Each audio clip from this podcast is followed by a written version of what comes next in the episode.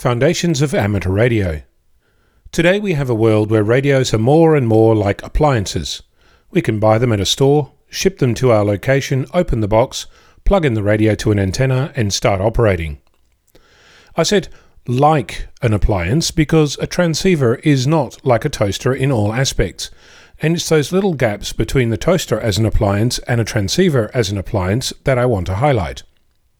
I was with a farmer recently who had a CB radio in his Troopy, or if you're not familiar with that, a Toyota Land Cruiser. This one had 400,000 kilometres on the clock and was just getting run in. According to the farmer, the CB had never worked right. He joked that it was often easier to yell across the paddock than to use the radio.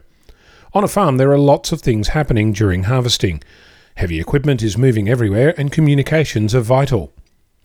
I was with a friend, and the first thing that we noticed about this CB is that it was a UHF CB. That is, it was using 70 centimeters or 470 odd megahertz. The antenna, however, was a HF CB antenna, 27 megahertz. As a radio amateur, you know that this is never going to work well. In fact, it's amazing that there was any contact using this particular CB at all. Another thing we noticed was that the connector between the radio and the antenna was loose, so it's entirely possible that the actual communication was happening around the connector on the back of the radio rather than the antenna on the bull bar. You might be listening to this and shaking your head. If you're uncharitable, you might even scoff at those silly CBers. I think that's both unhelpful and wrong. Precisely this is the difference between a toaster as an appliance and a transceiver as an appliance.